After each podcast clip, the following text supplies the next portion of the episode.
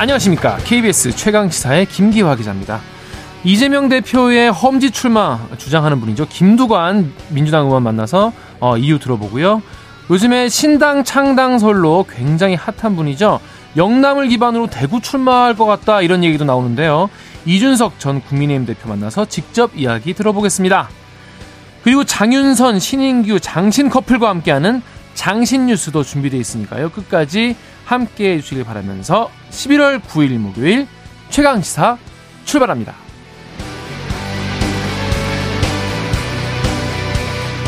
최강 시사는요 유튜브에서도 실시간 방송하고 있습니다. 문자 참여는 짧은 문자 50원, 긴 문자 100원이 드는 샵 9730, 콩 어플은 무료입니다. KBS 1라디오 채널에는요, 어, 정치, 경제, 사회, 문화 등 다양한 명품 컨텐츠 있으니까 구독, 좋아요, 댓글 부탁드리겠습니다.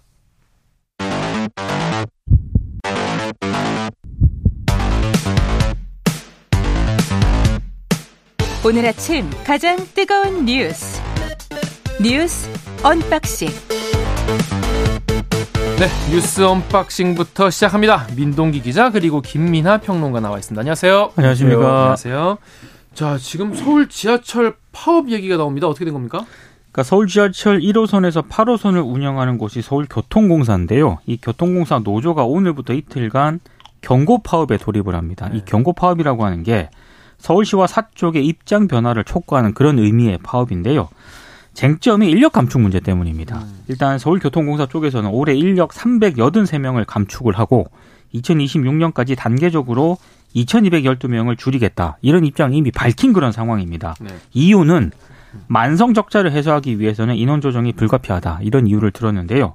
노조 입장은 완전히 다릅니다. 일단 올해 하반기 인력 771명을 채용해야 된다. 이런 입장을 밝히고 있는데 특히 노조가 문제 삼는 그런 부분은 어, 차량 관리소 인력이라든가 이 기지군의 운전, 운전 업무와 같은 안전과 관련된 인원이 있지 않습니까? 이걸 외주화하는 것은 시민의 안전을 비용 논리로 외면하는 것이다. 그래서 이 문제는 결코 양보할 수 없다. 이런 입장을 계속 밝히고 있는데 어제 이제 계속 실무 교섭을 진행을 했었거든요. 근데 이 부분이 좀 좁혀지지 않아 가지고 결국에는 정회에 들어간 뒤에 본 교섭은 아예 재개를 하지 못했습니다.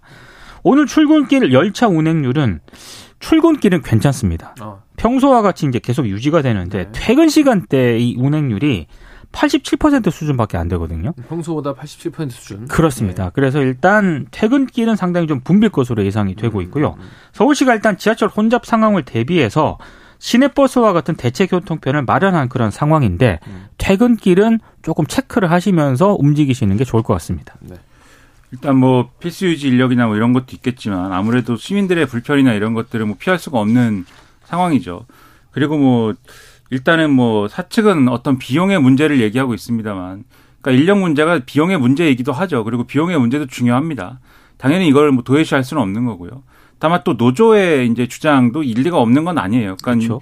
인력의 문제를 비용의 문제로만 생각해 갖고 줄이게 되면은 그만큼 또 시민의 안전이나 이런 것들은 도외시하는 결과로 이어질 수도 있다라고 하면 또 충분히 절충을 해야 될 어떤 상황이다라는 것도 생각을 해봐야 되지 않겠습니까? 음. 시민들의 불편을 최소화해야 되기 때문에 좀 현명한 그러한 어떤 판단을 서로 해서 간격을 빨리 좁혔으면 합니다. 네, 청취자 여러분들 나중에 어, 퇴근하실 때 어, 지하철보다는 다른 교, 대중교통 오늘은 좀 이용하시고 어, 앞으로 어떻게 진행되는지 지켜보면 좋을 것 같습니다. 자, 윤석열 대통령이 대법원장 후보에 조희대 전 대법 관을 지명을 했어요. 어떤 분입니까, 이분? 박근혜 정부 때인 2014년에 대법관에 임명이 됐고요. 네. 2020년 퇴임을 했는데 성균관대 법학전문대학원 석좌 교수를 맡았습니다.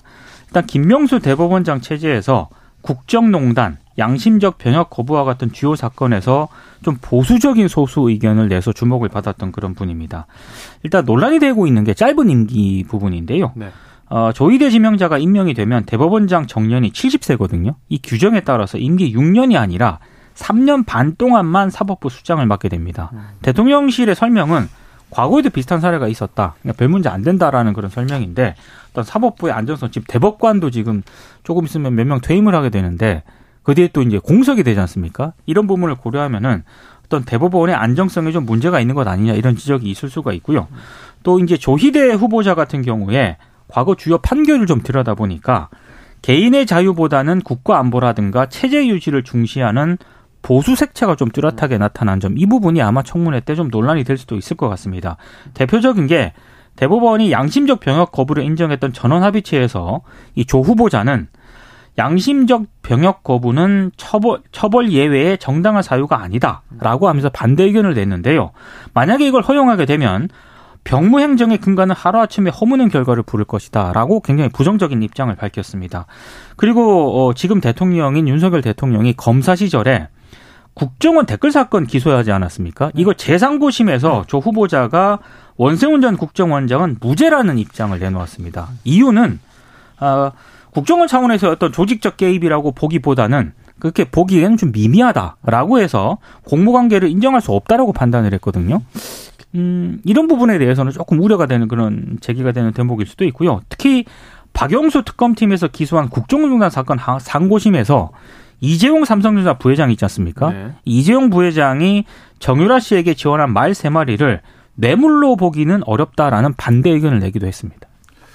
그러니까 이제 어, 윤석열 대통령 입장에서는 지난번에 이제 어쨌든 대법원장 임명 동의가 부결됐기 때문에 되지 않았기 때문에 이번에는 좀 통과시켜야 된다라는 어떤 의지가 일부분 작용한 점도 있는 것 같아요. 왜냐하면 지금 말씀하신 대로 어 그동안에 이제 주요 쟁점들에 대한 어떤 판결 이런 성향들은 보수적인 게 분명하죠. 그렇죠. 보수적이거나 또 이제 법을 이제 굉장히 좀 뭐랄까요 협의의 의미로 이제 판결을 이제 하거나 이런 것들이 상당히 많아 보이는데 근데 이제 예를 들면은 이분이 이제 퇴임하고 나서 대법관 퇴임하고 나서 이제 로펌에 몸을 담지 않았다라든지 음. 음. 오늘 이제 언론의 표현을 보면은 선비형 법관이었다. 그러니까 좀 한눈 팔지 않았다 뭐 이런 거 있지 네. 않습니까? 네.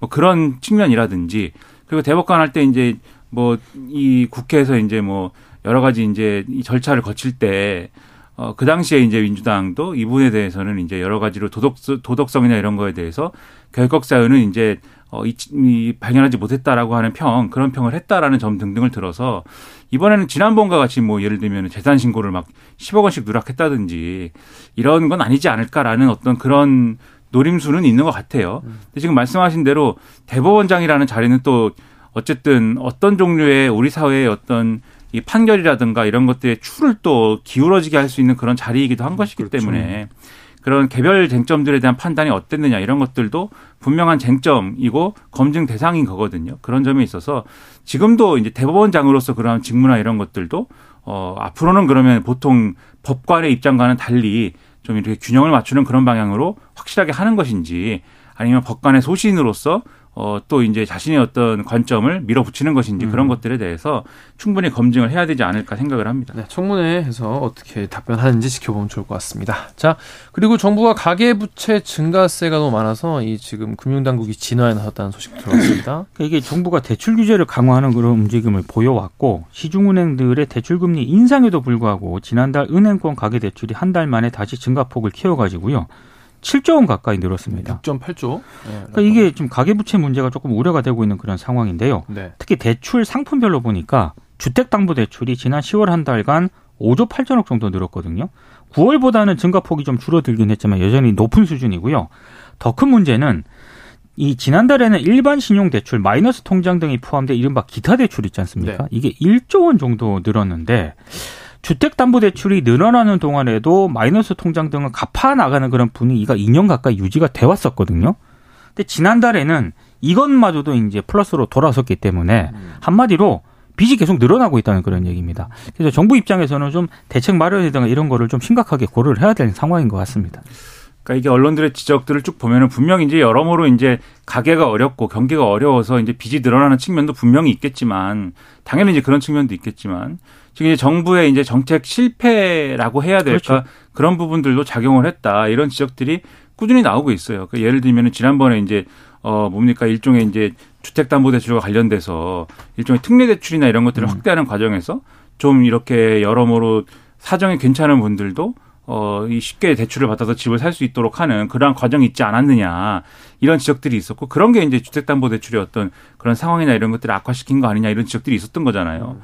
그러니까 그런 부분에 있어서 다시 한번 돌아봐야 되는 그러한 어떤 어, 내용의 어떤 그런 지표가 나온 거다라는 점에서 이 정부에서 계속 이제 연끌 대출이나 뭐 청년들의 어떤 그러한 금융 부담 이런 거를 자꾸 이제 전 정부 탓만 하고 이제 이 지금부터 잘하자 이렇게 넘어가는데 그렇게 할 만한 사례가 아니다라는 지적에 대해서 돌아볼 때이다 이런 얘기입니다. 자, 그리고 오늘부터 전기요금이 오르는데 가정용이 아니라 산업용 전기만 오른다고 합니다. 어떤 소식이죠? 그러니까 주택용하고 일반용 전기요금은 동결을 하고요. 대기업들이 주로 쓰는 산업용 요금이 있지 않습니까? 이것만 올리기로 했습니다. 그러니까 4분기 가스 요금도 동결을 하기로 했는데 어, 정부가 이렇게 이제 결정을 한 데에는 일단 고물가 상황이 계속 이어지고 있잖아요. 네. 이걸 가장 크게 고려한 것으로 보이고요. 또 내년 봄 총선을 더 고려한 측면도 있는 것 같습니다. 그리고 어, 이런 거를 고려했을 때 아무래도 어, 대기업이 쓰는 그런 전기료를 인상을 하게 되면은 좀 저항이 덜할 거 아닙니까? 이것까지 계산을 한 것으로 보이는데요. 어, 일단 산업용만 올린 것은 이들 기업이 막대한 전력을 사용하기 때문입니다. 사실 이건 예전부터 계속 지적이 되어 왔었지 않습니까?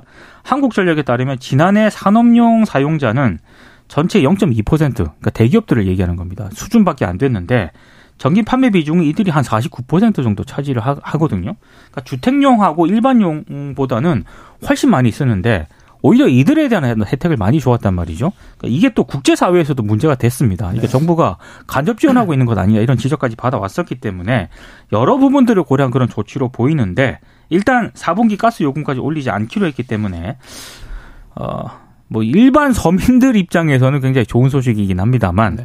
어, 나중에 좀 봐야 될게 봐야 될 것 같긴 합니다. 좀 네. 상황을. 그 전교육이나 이런 거는 정부가 뭐 정책적으로 판단해서 서민들이 어렵다고 하면은 뭐 서민들 요금은 좀 이렇게 좀 이 인상을 유예하고 또 경제 상황을 고려해서 중소기업이나 이런 쪽에는 좀 이렇게 또 인상을 유예하고 이렇게 좀 유연하게 적용할 수도 있다고 보거든요. 물론 이게 나중에 그러면 한꺼번에 올려야 그렇죠. 되는 거냐라는 부담이 있습니다만은 음. 그런 걸 어떻게 잘 방법을 마련하는 게 정부의 역할이란 말이죠. 그래서 이번에 사실 총선도 앞두고 있는 상황이고 그렇기 때문에 여력이 있는 대기업에 제공되는 이러한 이제 전력에 대해서만 예, 좀 이렇게 요금을 이제 인상했다라고 볼 수 있는 그런 내용인데 제가 이제 좀 의문인 거는 분명히 이제 지난번에 이제 소위 말하는 이제 그 난방비 대란이라든지 또 이제 그때 전기요금이라든지 이런 것들에 대한 다 정부의 설명은 전 정부가 제때 전기요금 인상하지 않았기 때문에 한꺼번에 올리게 돼가지고 이 정부가 다 뒤집어 쓰는 거다. 제때 올리지 않은 게 문제다. 우리가 그래서 더 큰 피해를 보고 있다. 이런 설명으로 일관한 거 아닙니까? 근데 이제 지금 그러면은 지금 이 상황에 대해서는 나중에 이제 뭐라고 설명할 거냐. 이런 딜레마가 있는 거거든요. 그러니까 제가 볼 때 그때 상황도 마찬가지고 지금 상황도 마찬가지고 정부가 솔직하게 투명하게 국민들에게 밝히는 것이 가장 좋은 해법이다. 왜냐하면 나중에 이거 다 돌아오는 거잖아요. 그래서 지금도 마찬가지로 솔직하게 설명을 해주고 납득시키고 이해시켜 주는 게 좋지 다른 이제 뭐 설명이나 핑계는 필요가 없는 것이다라는 점을 다시 한번 좀 깨달았으면 좋겠다라고 그렇죠? 말씀드립니다. 네. 자 오늘 국회 얘기 잠깐 해보겠습니다. 오늘 노란봉투법 그리고 방송법 오늘 국회 본회의에 상정되는데 국민의힘이 필리버스터로 맞대응하겠다라고 예고했어요.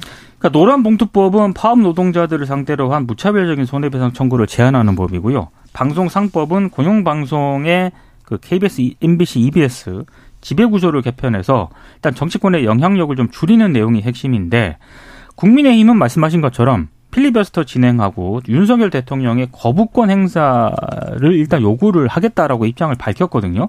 그리고 오늘 최소 60명의 의원들이 반대 토론에 나서서 노란 봉투법에는 20명 정도가 투입이 된다라고 하는데요. 법안 처리를 최대한 지연시킨다는 그런 방침입니다. 근데 민주당도요. 찬성 토론에 의원들이 나서겠다고 일단 밝혔기 때문에 법안 하나를 상정을 하면은 이를 놓고 한 24시간 토론을 벌인 다음에 표결로 토론을 강제 종료를 하고 그리고 이제 해당 법안을 어 나머지 법안들도 이제 비슷한 절차를 거치게 되지 않습니까? 이게 법안이 4개를 처리를 해야 되거든요. 그러니까 최소 5일 정도 걸린다는 그러네요. 그런 얘기입니다. 그러니까 제일 먼저 상정되는 법안이 노란봉투법인데 이제 오늘부터 필리버스터 전국이 좀 진행이 될 것으로 예상이 되고 있습니다.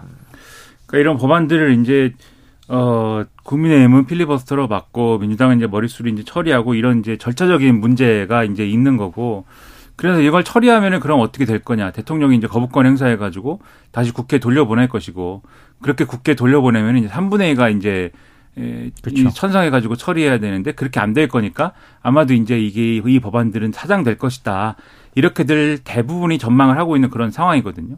그럼 국민들 입장에서는 상당히 허무하지 않겠습니까? 이게 굉장히 뭐 힘도 많이 들이고 일정도 많이 들여가지고 뭐 한 일인데 국회가 결국은 돌고 돌아서 쳇바퀴 돌듯이 처음으로 다시 돌아왔다라고 하면은 허무 국회. 그렇죠. 국회 네. 뭘한 거냐 이제 이런 기분이 들 수가 있어요. 그러니까 사실은 이거에 대해서 대통령의 거부권 행사가 이렇게 뭐 남발되는 것도 우려스럽고 또 그것이 그런 상황이 있는데도 풀지 않는 어떤 정치력 이런 것을 여당이 이제 그러한 정치력을 발휘하지 못하는 것도 상당히 우려스럽고 야당도 여기에 대해서 국민들에 대한 어떤 설명이라든가 국민들에 대해서 이 법안은 우리가 왜 처리하려고 합니다라는 어떤 그러한 설득이나 이런 것들을 좀 등한시하고 절차적으로 되니까 우리는 한다.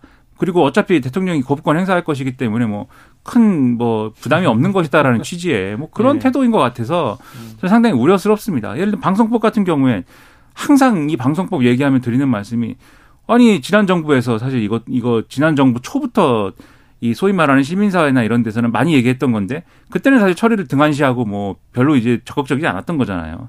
이런 얘기하면 사실 민주당 국회의원들은 별 반응 안 하거든요. 네.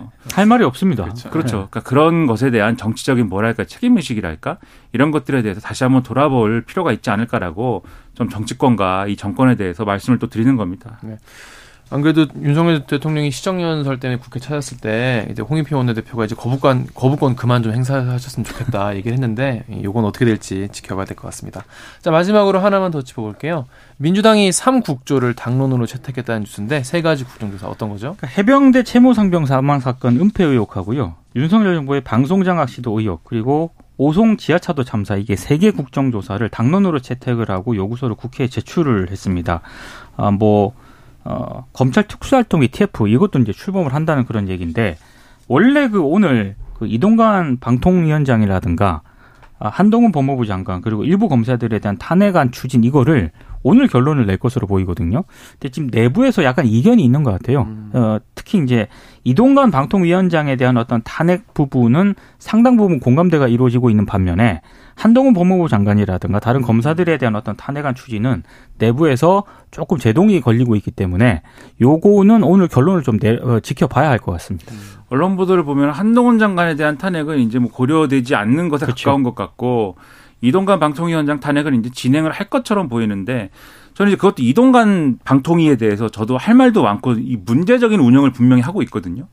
그러니까 완전히 뭐 파행적인 운영을 하면서 우리의 어떤 언론 환경에 대해서 우리 사회 언론 환경과 공동체에 대해서 상당히 악영향을 미칠 만한 우려스러운 그런 결정들을 계속 하고 있습니다. 5인 합의체인데 지금 두 명이 결정을 그렇죠. 내리고 있어요. 그리고 희한한 주장들을 여러 가지를 했는데 근데 그런 것들을 근거로 해서 또 탄핵을 추진하는 게 맞냐라는 것은 또 별도의 쟁점이거든요. 그러니까 탄핵이라는 거는 어쨌든 심대한 어떤 법률 위반이라든가 이런 것들이 있어서 결국 법원에서 이제 인정이 될 거냐라는 새로운 쟁점이 하나가 있는 것이기 때문에 그 부분에 대한 첫 번째 이제 법리적인 어떤 검토나 이런 게 철저히 돼야 될 것이고 두 번째는 이거를 왜 하는지에 대한 국민적인 설득이나 설명이 또 있어야 돼요. 그러니까 늘 받는 인상이 이런 걸 할 때 민주당이 국민들을 뭔가 설득하려는 어떤 노력이나 이런 것들이 부족하다라는 인상을 많이 받습니다. 그러니까 국민들 입장에서 보면 방통위원장을 왜 탄핵하지에 대한 이 이해가 이런 언론계 종사자라든가 이런 관심이 상당한 인사들에 비하면은 공감대가 상당히 이루어지지 않았다라고 저는 생각을 하는데. 그럴 없죠. 그렇죠. 그런 노력이 있어야 되는 거 아니냐라는 의심이 들고요. 그리고 이제 한동훈 장관의 경우에 저는 이제 한마디 하고 싶은 게 민주당이 결국은 한동훈 장관에 대한 탄핵을 추진하지 않는 방향을 계속 가닥을 잡고 가지 않습니까? 한동훈 장관은 왜 탄핵 가능성만 거론이 돼도 나를 탄핵해라 막 이렇게 얘기를 하는 거냐. 저는 이제 오히려 주무부처 장관이라고 하면은 이 법무부 장관이라고 하면은 오히려 국회에서 뭐 그런 얘기를 누가 소수의 어떤 의원들이 하더라도 중심을 좀 잡고 있다가 공식적으로 당에서 그런 걸 추진할 때 입장을 내는 게 맞지. 뭐 한마디 나올 때마다 날 탄핵하지 또 왜 그럽니까 이렇게 얘기하는 건 오히려 그런 행보가 정치적으로 비춰지는 거 아니야. 이번에도 그런 거잖아요, 사실. 그런 행보를 자제하시기 바란다라고 말씀드립니다. 네. 어, 인유한 국민의힘 혁신위원장이 홍준표 대구시장 만났고 이준석 전 국민의힘 대표는 영남 신당 추진 뜻을 밝혔는데요. 잠시 후 2부에서 어, 이준석 전 대표와 자세한 이야기 나눠보도록 하겠습니다. 뉴스 unboxing 여기까지 하겠습니다. 민동기 기자 김민하 평론가였습니다. KBS 1라디오 최강시사 듣고 계신 지금 시각은 7시 39분입니다. 오늘 하루 이슈의 중심 당신의 하루를 책임지는 직격 인터뷰 KBS 최강 시사.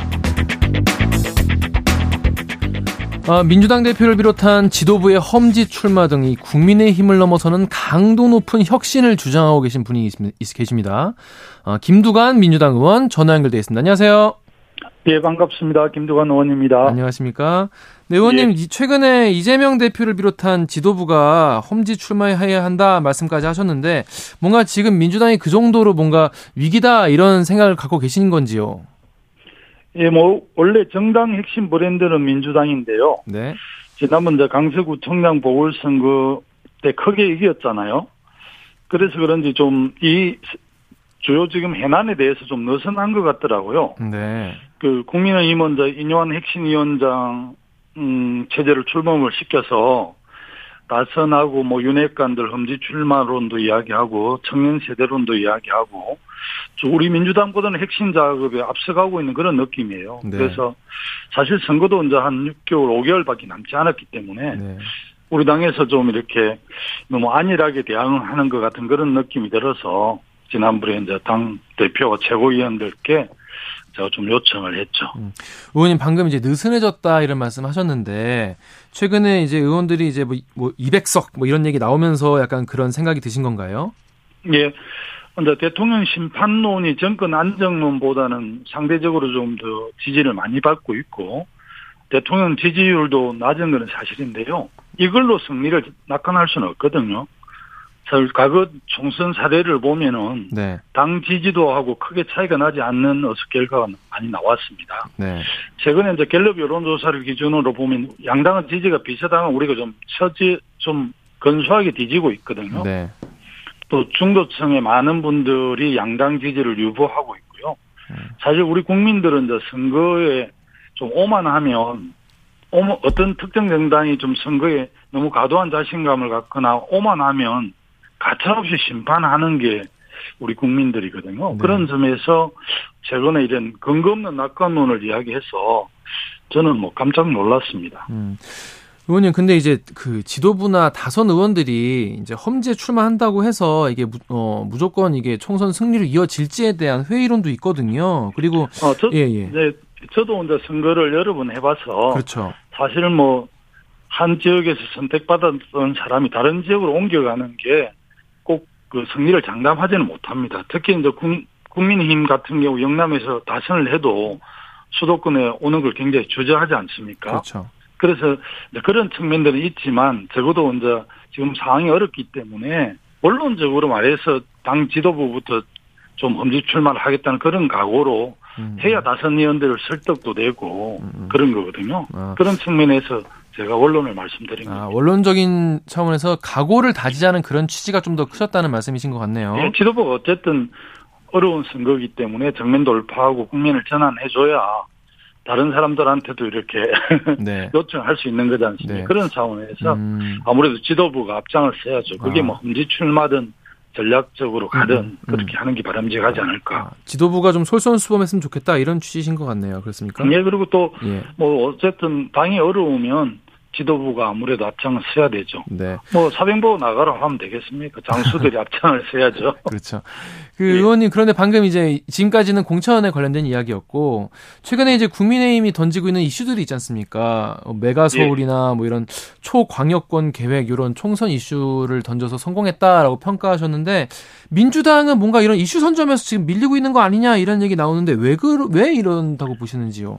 아무래도 이제 이슈를 물론 총선에 대해서 많은 준비를 우리 저 민주연구원이나 전략기획위원회에서 하고 있겠죠. 이제 총선 기획단도 우리가 출범을 했거든요. 네. 그러지만 주요 이제 공매도 문제라든지 뭐 의과대학 정원 문제라든지 최근에 이제 메가 이슈, 메가 서울 이런 게 뭐 크게 이슈가 되지는 않겠지만 일단 초창기 이슈를 좀 주도하는 그런 측면은 우리가 인정하지 않을 수 없죠. 네. 이제 그런데 우리가 이제 최근에 총선 기획단을 출발하고 인선도 했는데 이제 우리 당원들도 새로운 변화를 담지 못했다. 너무 지나치게 좀 보수적이다 이런 생각을 하는 것 같더라고요. 음. 핵심에 대한 민주당은 분명한 태도가 보이지 않으니까 음. 흘러가는 대로 총선을 치르는 거 아닌가 이런 음. 우려들이 있는 거죠. 음.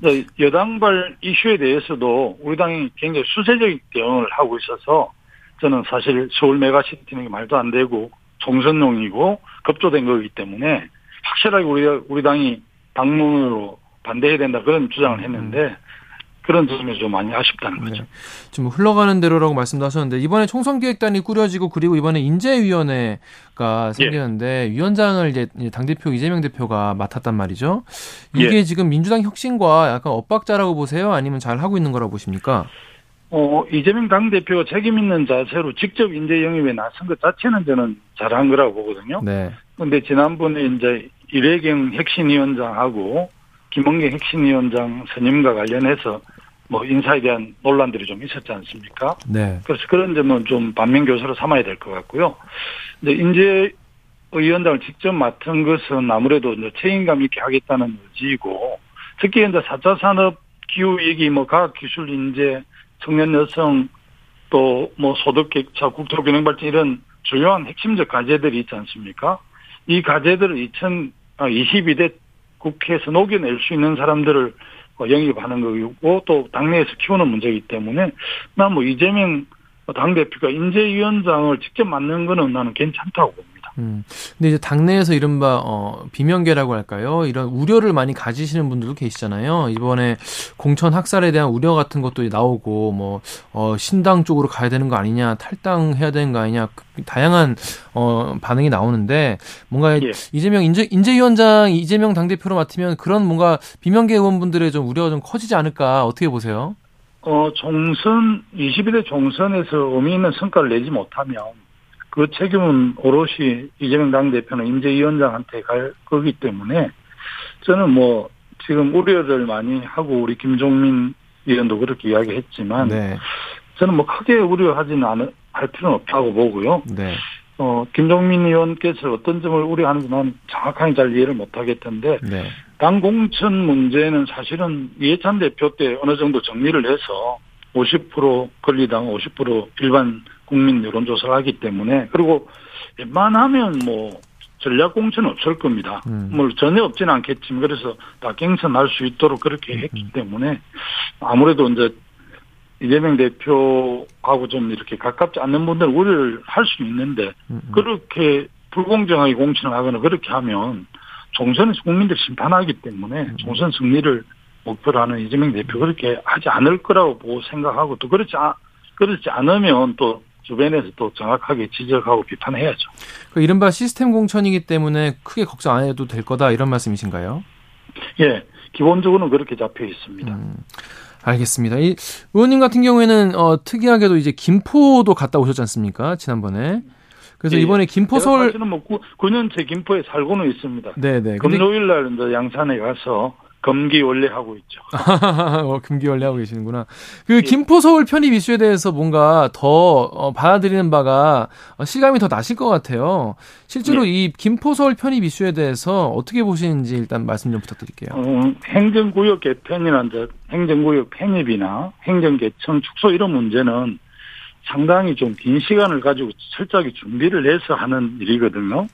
근데 사실은 이제 아마 그 강서구청장 보궐선거 패배원 읍에서 헤어나는 하나의 전략으로 툭 던진 것 같은데 이름도 서울 메가시티 뭐 김포시의 서울특별시 편입 어제는 이제 new city로 바꿨더라고요. 네. 사실 서울 메, 서울은 이미 megacity고 더 키우겠다는 거는 서울 megacity를 다른 표현을 하면 비만 서울인데 예. 유정복 인천시장 김태흠 뭐 충남도지사 홍준표 대구광역시장 서병수 부산시장 했던 오선현 이런 분들도 당에 대해서 상당히 비판적입니다. 그래서 음, 물론 이제 총선용 이슈로는 초창기엔 성공했는지 모르겠지만 총선이 그래도 5개월 정도 남아 있는데 이 이슈는 바람직하지 않고 지금 수도권 집중화 때문에 얼마나 많은 기회비용을 내고 있습니까? 그래서 이 부분 아마 국민의힘에서 잘 정리하지 않을까. 음. 야당이 총선으로 이런 걸 던져도 비판받는데 국정을 책임지고 있는 정부 여당이 이렇게 음, 음. 그 총선용으로 던지면 되겠습니까? 의원님, 근데 의원님 같은 경우에는 그 예전부터 부울경 메가시티 이야기를 많이 하셨잖아요. 예, 예. 부울경 메가시티 복원에 대한 이야기를 하셨고, 근데 국민의힘 부산 지역 의원들은 경남 경남 김해 양산이 이제 부산에 편입되면 뭐 예. 이렇게 더 커질 수 있지 않냐, 메가 부산 이런 얘기 했는데 국민들 입장에서는 사실 좀 헷갈린단 말이죠. 어떻게 다른 거고 왜 다른 건지 설명을 좀 부탁드리겠습니다. 대한민국은 사실은 서울 서울대 그 일극 체제인데 어, 국토 균형 발전을 위해서 이제 소위 그 서울 일극이 아니라 다극 체제로 가야 되고 다극 중에서 가장 그나마 서울하고 선의의 경쟁을 할 수 있는 민인할 수 있는 게 부울경 메가시티거든요. 네. 근데 최근에 이제 부울경 메가시티는 적어도 이제 800만에서 한 1,200만 정도의 인구 규모 또 산업 기반을 갖고 있을 때 가능한데 부산의 남구의 박수영 의원이라는 분이 갑자기 김해에 56만 양산에 36만을 부산에 편입하면 400만 정도 되는 megacity가 될 수 있다 이렇게 이야기했는데 네. 부산이 지금은 이제 340만, 335만인데 400만 때도 전혀 경쟁이 없었고 기본적으로 megacity는 인구는 한 천만 전후로 합니다. 그러니까 음. 부울경을 다 합하면 800만인데 아마 이제 본인이 부산 남구가 지역구다 보니 그랬는지 모르겠는데 여튼 김해 양산을 떼가겠다는데 김해 양산은 전혀 동의하지 않고 있고요. 경남도. 그리고 좀 정치적으로 보면 김해 양산만이 유일하게 우리 국 힘이 국민의힘이 접근을 못한 지역입니다. 김해 네. 가불도 우리고 우리 당 소속 국회의원이고 양산도 이제 가본 저쪽 이거는 제가 맡고 있는데 양산 김해를 정치적으로 좀 흔들려고 하는 그런 좀 의도가 숨어 있지 않는가 그래밖에 있어요 안 되었지 부울경 메가시티를 우리 김경수 지사 때부터 시작을 하고 문재인 정부에서 승인을 해가지고 작년에 출범 출범 앞두고 있는데 단체장이 바뀌면서 이게 파기가 돼버렸습니다. 예. 그리고 다시 이번에 한다니까 네. 너무 생뚱맞죠. 음, 음, 작년에 다 그 반대나 놓고 그 음. 그걸 정치적으로 뒷받침하는 사람들이 33분의 부울경 국회의원인데 그 어. 중에 조경태 의원이 지금 서울요 UCT 특별위원장을 맡으니까 부산 사람들이 너무 황당히 하십니다. 아 그렇습니까? 예. 어, 아무래도 이제 조용태 형 같은 경우에는 부산에서 뭔가 이제 지하철도 잘 놓으시고 이제 그런 이제 있으니까. 어, 본인이 뭐 도시교통 그 예. 공학 박사이시고 네. 자기 지역구에 이렇게 지하철도 그때 노무현 정부에서 하고 그랬죠. 네. 그래서 아마 위원장 하고 계신 것 같은데.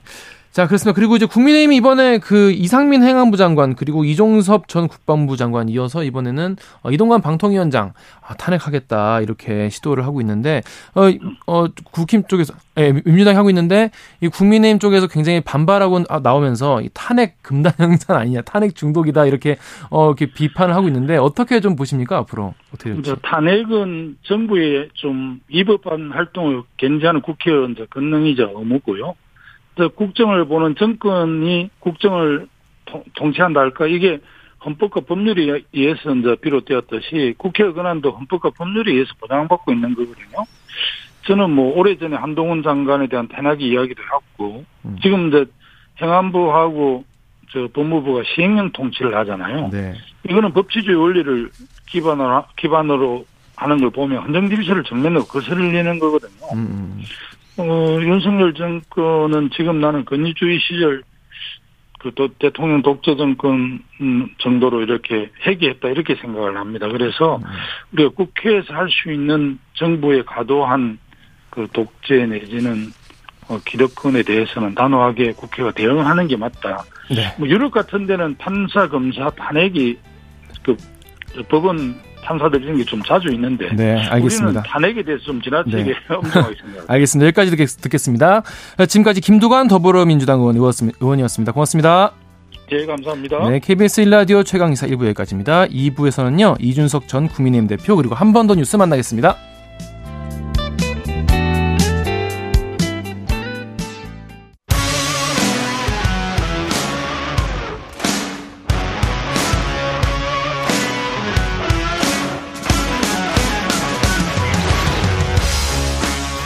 요즘 신당 창당 솔로 가장 핫한 분입니다. 이준석 전 국민의힘 대표 전화 연결돼 있습니다. 대표님 안녕하세요. 네, 안녕하세요. 요즘에 일정 정말 많으시죠?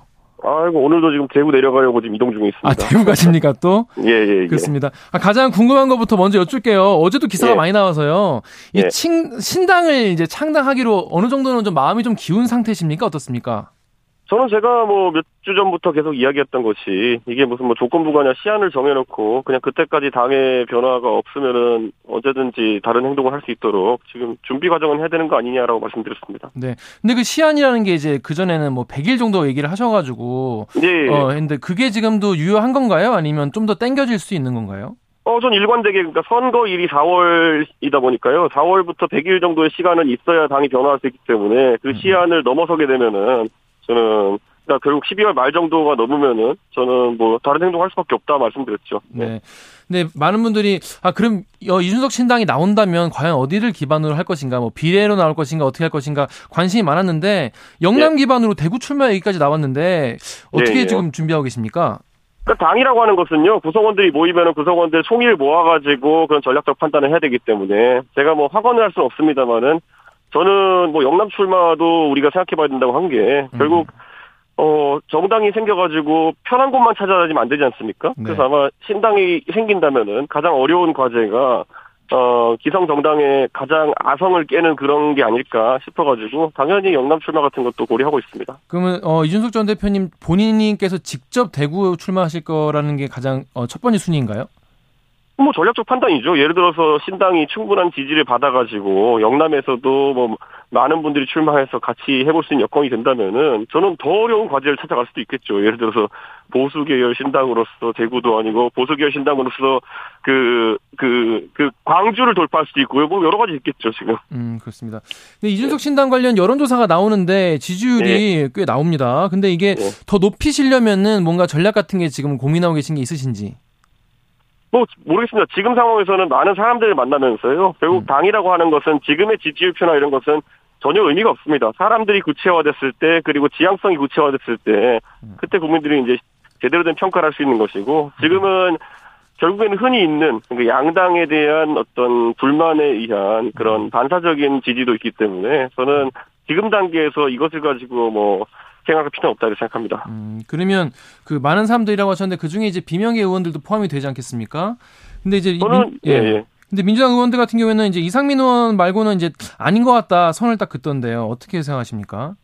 그 당연히 민주당에서 우상호 의원 같은 분은 어쨌든 종진으로서 어떤 이탈이나 이런 것이 아, 불가능하도록 좀 더 앞장서 가지고 센 말로 이제 그런 사람 없다 이렇게 하시는 거고요. 네네. 그리고 뭐 개별 의원들한테 아무리 언론인이 지금 접촉해가지고 맞다 물어본다 한들 개별 의원들이 맞다 아니다 말씀해 주실 리가 없지 않습니까 지금 상황에서. 음, 음, 음. 네, 그렇기 때문에 저는 지금 상황에서 그런 이야기는 무의미하고 네. 저는 제가 뭐 그렇다고 거짓말 하겠습니까? 네네. 소통을 하고 있습니다. 아, 지금도 비명계 의원분들 다른 분들과도 소통을 계속 하고 계시다는 거죠? 제가 제가 뭐 언론에 뭐 이렇게 스무고개식으로 자꾸 물어보는데 제가 답은 안 하고 있지만은 네네. 제가 뭐 예, 아닌 걸 맞다고 아, 맞는 건 아니라고 하겠습니까? 네. 아닌 걸 맞다 그러고 예. 아, 알겠습니다. 근데 인유한 위원장 얘기 좀 해볼게요. 인유한 예, 예. 위원장 대, 이- 인유한 위원장이 대표님 지난번에 그 뭐 만나러 가기도 했는데 예, 예. 그 토크 콘서트 때 뭐 대화가 잘 안 됐긴 했지만 저희랑 이제 어제 인터뷰하면서 첫 단추는 잘 깬 것 같다 이렇게 얘기를 하셨거든요.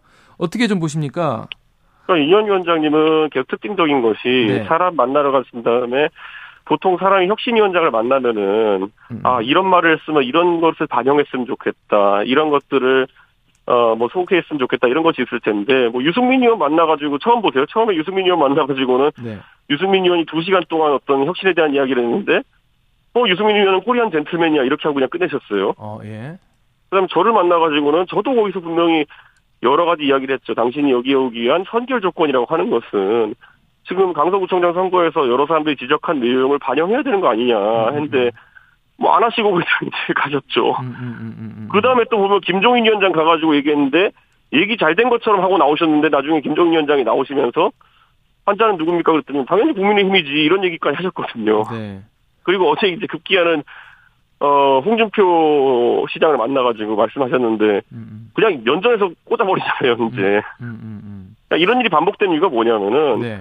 처음에 유승민 의원 비공개로 만났을 때 인유한 위원장이 보여준 태도 그 다음에 저를 만났을 때 보여준 태도 그 다음에 결국에는 다 그 다음에 김종인 위원장 만났을 때 만난 태도 다 보면서 앞에 사람을 보면서 아 이 사람이 오면은 어떻게 하겠구나라는 걸 서서히 격상시켜 가는 겁니다. 음. 네.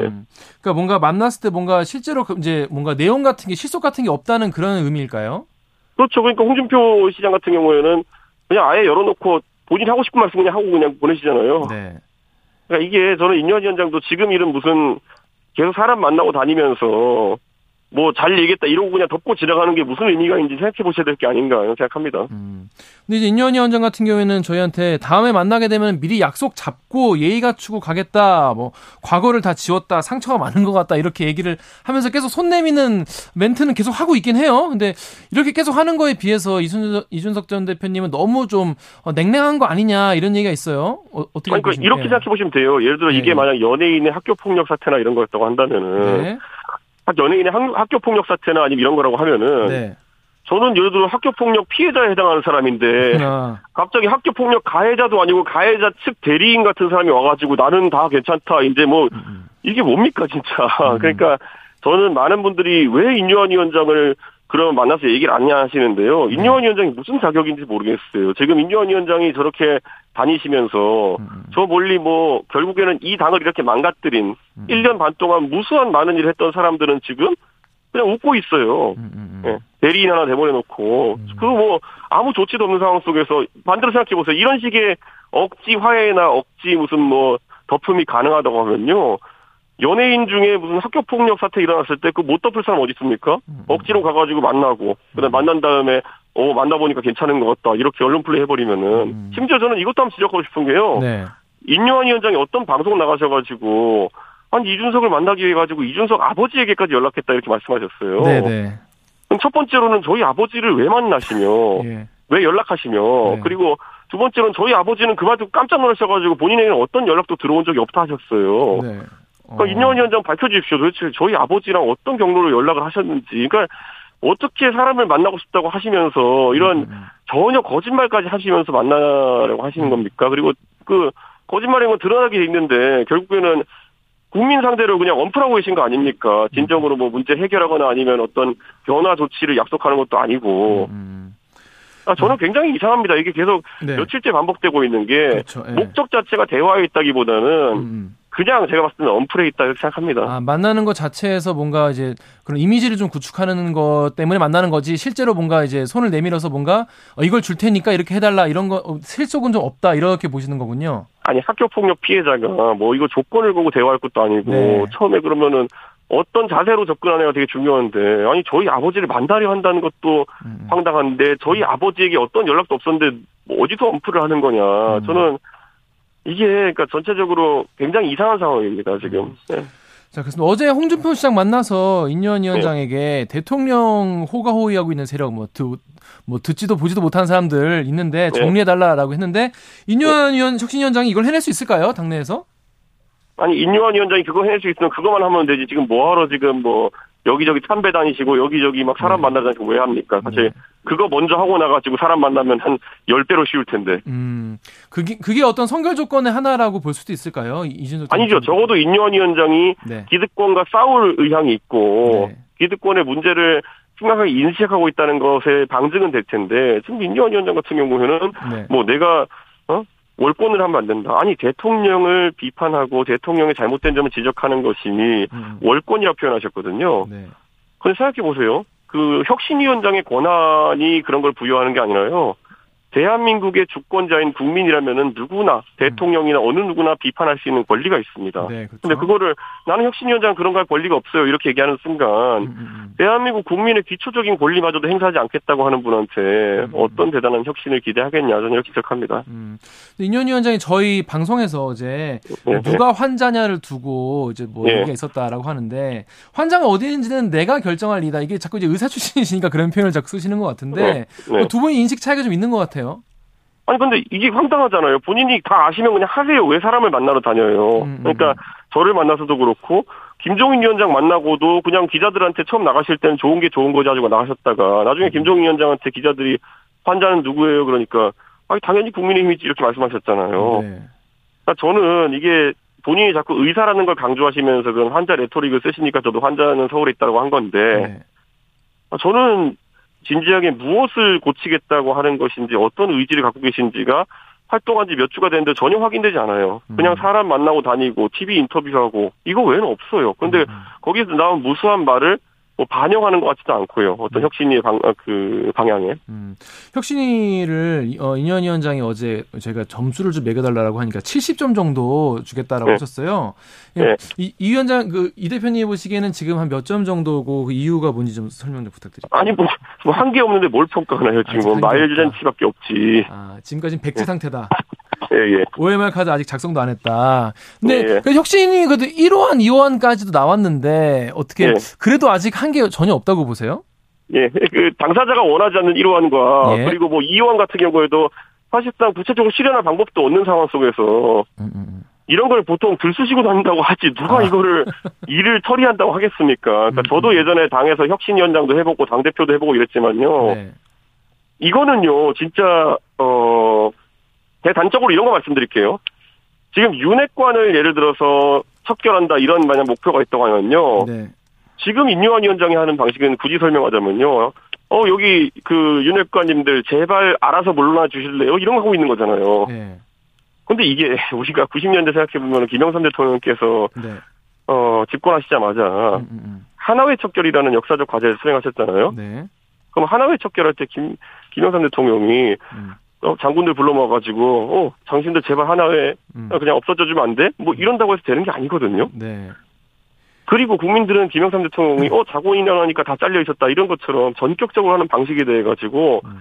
굉장한 쾌감과 카타르시스를 느낀 거예요. 음, 음, 근데 지금 예를 들어서 지난 1년 반 동안 국민들이 가장 열받았던 지점이 결국에는 이런 윤핵관들 전횡이나 아니면 잘못된 어, 정치 행위 네. 때문일 텐데 네. 저는 그럼 이거를 오히려 예고편을 쓸 이유가 무엇이냐라는 생각을 하는 거예요. 음. 임현 위원장이. 음, 음. 아, 지금 무슨 아, 그럼 윤핵관이나 이런 사람들이 어 나 그럼 불출마하려고 그럼 이분들이 무슨 구국의 결단이라도 하는 겁니까? 음. 지금까지 1년 반 동안 당 망쳐놓고는 음.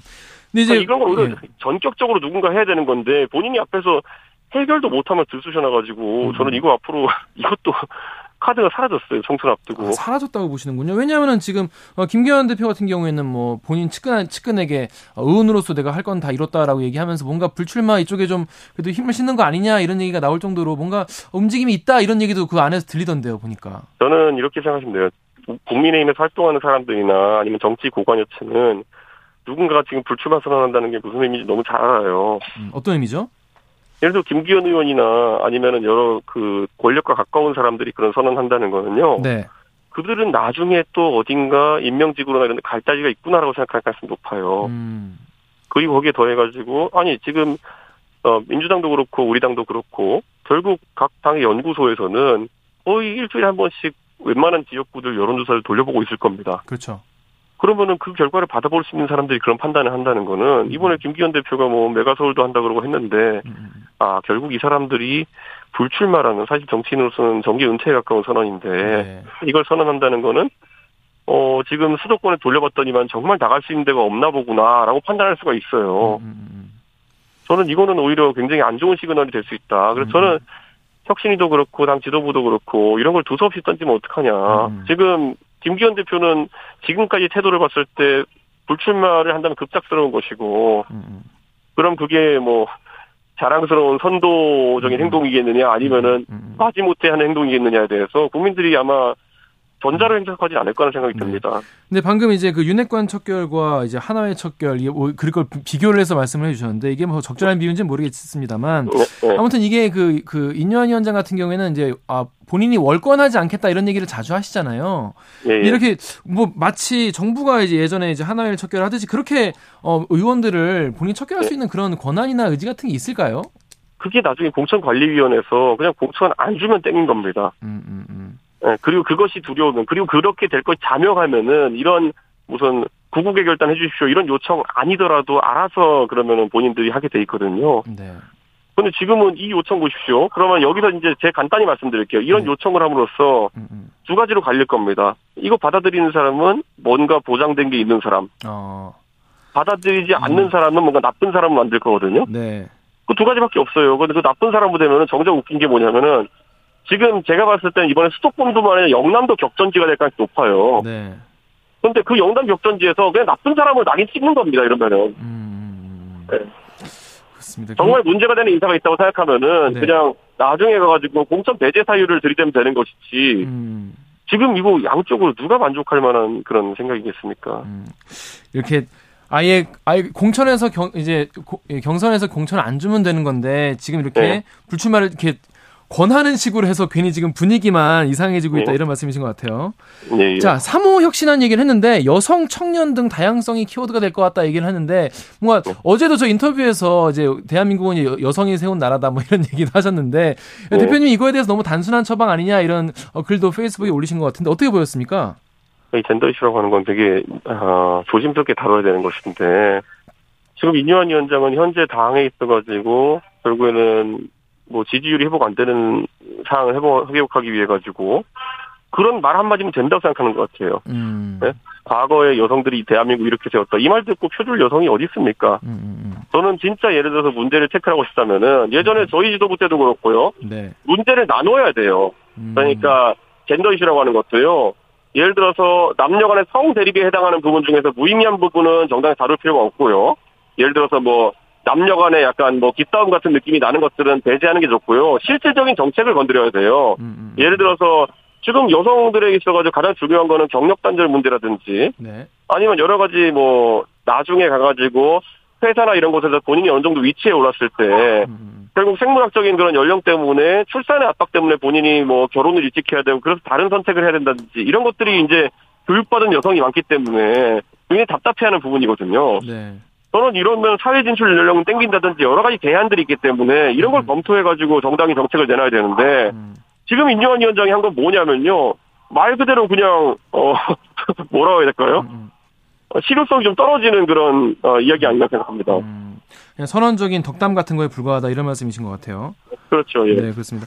자, 신당 얘기 마지막으로 좀 해볼게요. 지금 네. 뭐이 뭐 비명계 의원 아까 얘기를 했지만은 더 접촉 중인 분들이 꽤 계실 것 같습니다. 예를 이름 나오는 분들만 해도 뭐 유승민, 이현주, 금태섭, 양양자 다양한 이름들이 지금 언론에 나오고 있는데 지금 예. 예, 그뭐 기준 같은 게 있을까요? 아, 이, 부- 이, 이 정도면은 우리 신당과 나와 함께 할 수 있다 이런 느낌. 어떤 기준 같은 게 어떤 게 있습니까? 그런 건 없고요. 그 제가 봤을 때는 결국 대화가 돼야 된다라는 생각을 합니다. 네. 결국에는 이념적인 스펙트럼으로 아 우리는 보수당이에요, 우리는 진보당이에요 이런 시대가 아닌 것 같은 게 저는 음. 최근에 그 국민의힘에서 있었던 일만 본다 하더라도 네. 국민의힘에서 있었던 일만 본다 하더라도 저는 결국 보수당이 할 만한 일들이 아니라는 생각이 많이 듭니다. 정책적으로도. 예를 들어 어떤 거 말씀이시죠? 아니 최근에 공매도 같은 것들도 네네네. 결국에는 뭐 건드릴 수는 있겠지만은 이렇게 아무 그 예고 없이 훅 건드려 버리면은 네. 이런 생각이 듭니다. 아니 그러면 이게 정치 세력이 작전 세력이지 이거 알고 있었던 사람은 떼돈 버는 거 아닙니까? 음. 아, 저는 이건 굉장히 위험한 행동이고 음. 그리고 결국엔 지금까지는 공매도나 이런 거에 대해서 민주당이 오히려 적극적으로 이야기하는 편이었고 시장의 안정성을 위해 가지고 오히려 국민의힘에서는 조심스럽게 접근하던 상황이었는데 네. 확 풀어버리고 음. 지금 이런 부동산 문제나 이런 것에 대해 가지고도 시장에 맡긴다기보다는 금리를 지금 굉장히 어, 낮게 유지해 가지고 가격을 유지하는 정책을 편다든지 이런 것들이 저는 음. 오히려 좀 이제 어. 보수 진보의 순수성이라는 것은 사라진 지 오래다 이런 생각을 하고요. 네. 전 그래서 상식적인 사람들이 모일 수 있으면 좋겠고 상식적인 판단할 수 있으면 좋겠다. 음, 음, 저는 음. 보수 정치인으로서의 정체성을 유지하지만은 네. 제가 매번 얘기하는 것처럼 저는 예를 들어 노회찬 의원님의 정의당 정도 네. 그 정도하고도 당연히 대화할 수 있다. 우리가 음. 생각해 보면 노회찬 의원님이 진보 정치인이기도 하셨지만은 잘 생각해 보면 그분이 예전에 의정 활동하실 때 네. 6,410여 번 버스를 타는 노동자들의 삶을 우리가 이해해야 된다. 당연히 음. 누구나 공감해야 될 구호인 것이고 음. 예전에 그 국회에서 신문지 몇 장 펼치고 거기 누우셔가지고 수용자의 인권도 고민할 필요가 있다.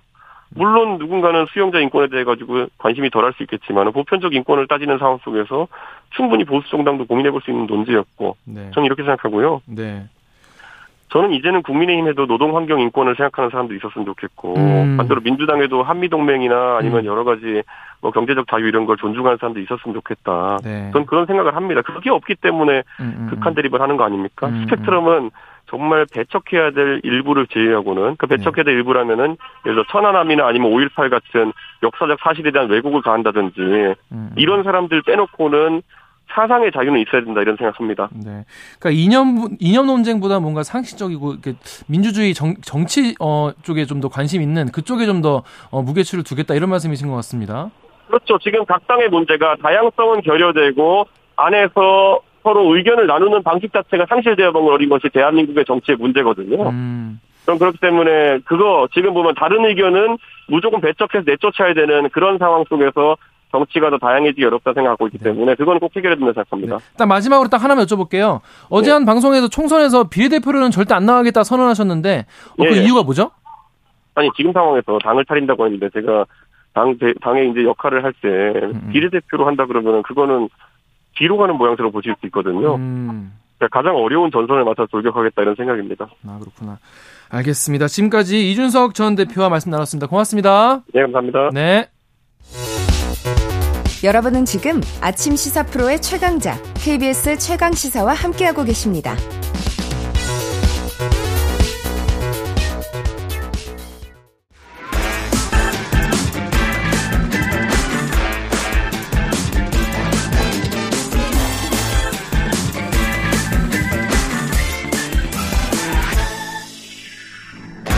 한 번 더 뉴스 시간입니다. 오늘 어, 한국경제신문의 최영창 기자 나왔습니다. 안녕하세요. 네, 안녕하세요. 안녕하십니까. 오늘 첫 번째 뉴스 어떤 겁니까? 예, 그 사회조사라는 게 있어요. 사회조사. 네, 이게 통계청이 하는 건데요. 네. 그러니까 우리가 주로 여론조사는 많이 이제 보고 듣고 많이 하는데 통계청 조사는 이 표본이 정말 많거든요. 이19,000 표본 가구에서 이제 이만 13세 이상 가구원 3만 6천여 명 대상으로 이게 조사를 이제 5월에서 6월 이제 16일 동안 진행한 조사인데요. 19,000명 정도가 대상인 거예요. 19,000 가구, 가구. 가구죠. 우리가 보통 여론조사 하면 뭐 1,000명 천 대상. 명 단위인데 네, 굉장히 여기는 많이 지금 굉장히. 큰 표본인 건데요. 이 어제 이제 결과가 공개가 됐는데 참 우리나라 사람들이 이제 좀 많이 비관적이 됐다. 왜요? 좀 안타까운데요. 왜요? 절반이 이제 소득이 없다. 소득 여유가 없다. 아, 여유가 없다. 네, 소득이 이렇게 한게 건데. 네, 소득은 아, 있지만 소득 네. 여유가 없다 이건데. 그리고 지금 10가구 중에 8가구는 내년에도 지금과 변화가 없거나 더 나빠질 것이다. 아, 이렇게 보시네요. 지금 응답을 했습니다. 음, 음. 지금 그럼 만약에 이제 지금 물가가 잡히지도 않고 뭐 계속 임금도 잘 안 좋고 이런 상황인데 어떤 소비부터 줄이고 싶으세요? 아무래도 밥, 밥, 저녁밥, 술값 이런 거. 네. 네, 그래서 지금 외식비라고 답한 비율이 그렇구나. 66%에 이렇습니다. 어, 70, 그, 자, 자영업자분들 또 걱정이시겠네. 그러니까요. 지금 이게 2011년 관련 조사 시작된 이후에 가장 높은 비중인데요. 네. 서울에서 이제 자장면 가격이 7,000원이고 뭐 삼겹살 1인분에도 2만 원 육박하는 상황이잖아요. 아, 저도 이제 해 보니까 직접 밖에 사 먹는 것보다 재료를 사 가지고 집에서 하는 게 훨씬 너무 경제적으로 이득이 되다 보니까 싸죠. 네 이제 외식을 좀 줄이게 되더라고요. 외식도 외식 이고 배달도 요즘에는 많이. 네, 그래서 배달비도 막. 비싸니까 잘 안 하게 하- 안 하게 되기도 하고 그렇습니다. 근데 그래서 이어, 이어 서 남은 답변들이 뭐 식료품비 41%, 의류비 40%, 그리고 문화 여가비 36% 이런 순으로 지금 조사가 됐습니다. 근데 아까 말씀하신 게 앞으로 더 나아질 것 같지 않다 이렇게 네. 답변한 사람도 많았다는데 어떤 내용들이 또 조사가 됐습니까? 그러니까 지금 또 절반 이상이 미래 불안하다 불안하다. 이렇게 답을 한 거예요.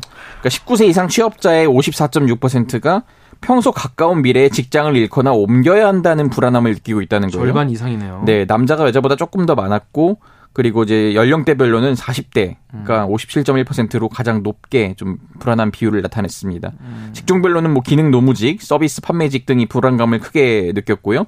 19세 이상 인구 10명 중 3명은 또 노후 준비를 하고 있지 않다. 음. 이렇게 답을 하기도 했어요. 그 이유로는 준비 능력이 없다. 네. 이게 가장 크게 뽑혔습니다. 여유가 없기 때문이겠죠. 앞서 네네. 얘기한.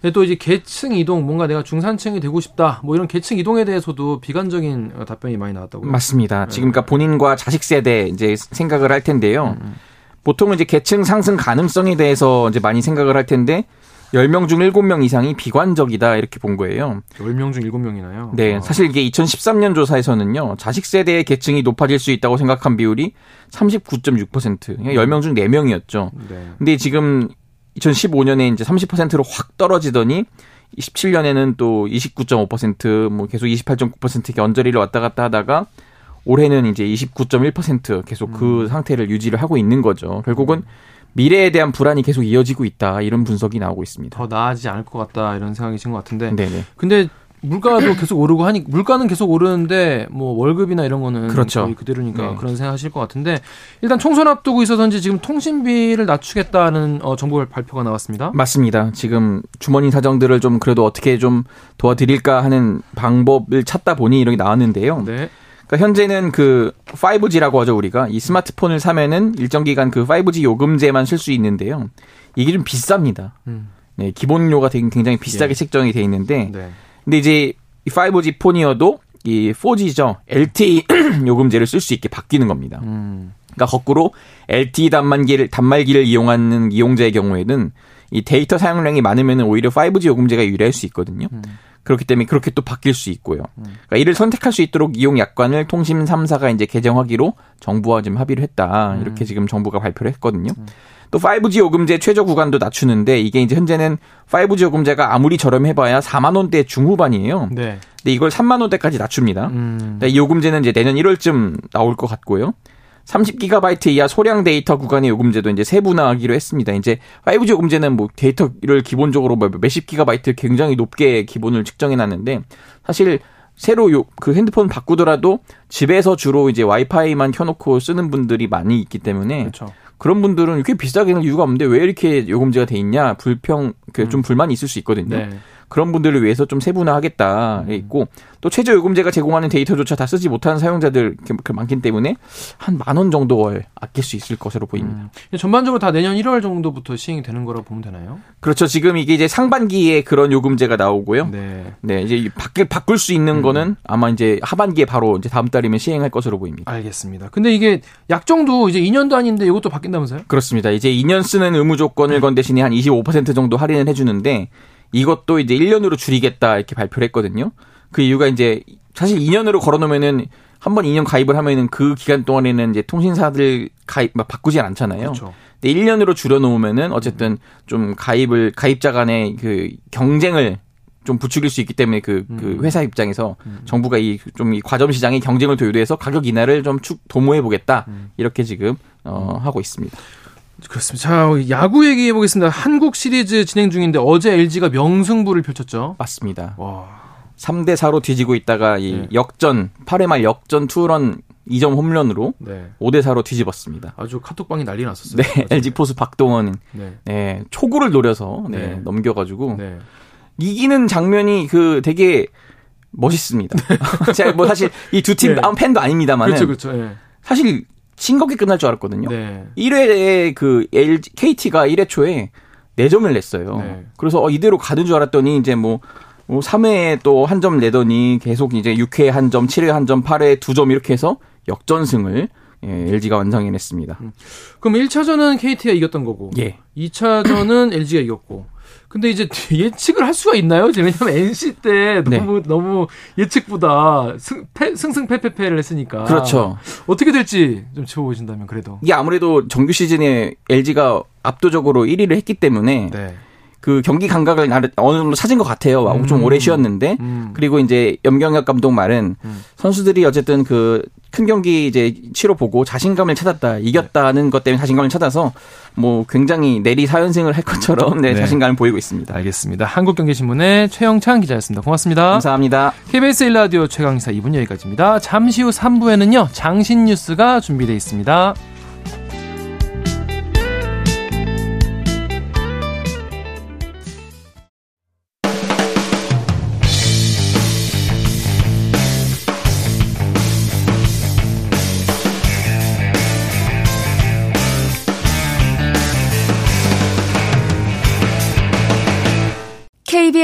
최강 시사.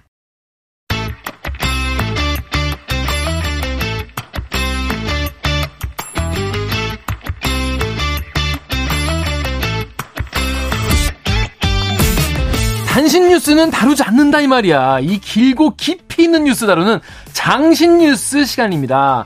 장윤선 정치 전문 기자 그리고 신인규 민심동행 창당 준비위원장 오셨습니다. 안녕하세요. 네, 안녕하세요. 안녕하세요. 아우 숨차. 아직까지 적응을 못하시고 계신 것 같습니다. 네, 저는 완전히 아, 적응했습니다. 네, 저는 정말 연예인인가 기자인가. 기자입니다. 자, 우리 정치권 아침 텐션. 예, 어. 아침 텐션 뭐 우리 출근하시는 아유, 길에 네. 신나는 신나는 출근길. 네. 행복한 아유, 출근길 네. 되시라고 말씀드리는데 방금 이준석 그 대표랑도 전화 통화를 했는데 신당 창당 분위기가 지금 무르익고 있어요. 네, 그런 음. 것 같습니다. 음. 그 이번 주 월요일에 50%에서 하루에 1%씩 올라간다라고 얘기를 했는데 그 제가 알기로는 대구 지역에 그 언론사 인터뷰를 다 잡았다는 것 같아요 오늘. 오늘 그래서- 지금 대구 가는 길이라고. 아, 예. 그래서 아마 어 대구에 그제 대통령 가셨고 어제 이뉴한 위원장 가셨고 이제 오늘 이제 본인이 가서 판을 뒤집겠다 뭐 이런 음. 뜻인 것 같아요. 그래서 제가 보기에는 어제 한겨레 신문 인터뷰를 통해서 영남 신당 얘기를 했는데 상당히 세게 드라이브를 걸고 있다 음. 이렇게 보입니다.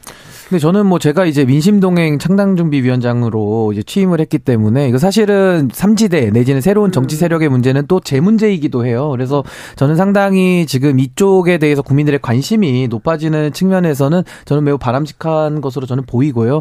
제가 나온 이유도 이 양당의 적 대적 공생 관계 이걸 좀 깨기 위해서 저는 제가 먼저 나온 것이고 다른 정치인들도 이런 흐름에 좀 동참하기를 바라는데 아마 이준석 대표가 아직 어떠한 방향, 방침을 정한 것 같지는 않지만은 그래도 나오겠다라는 의지를 좀 밝히고는 있어가지고 저는 뭐 그 부분은 매우 좀 긍정적으로 생각합니다.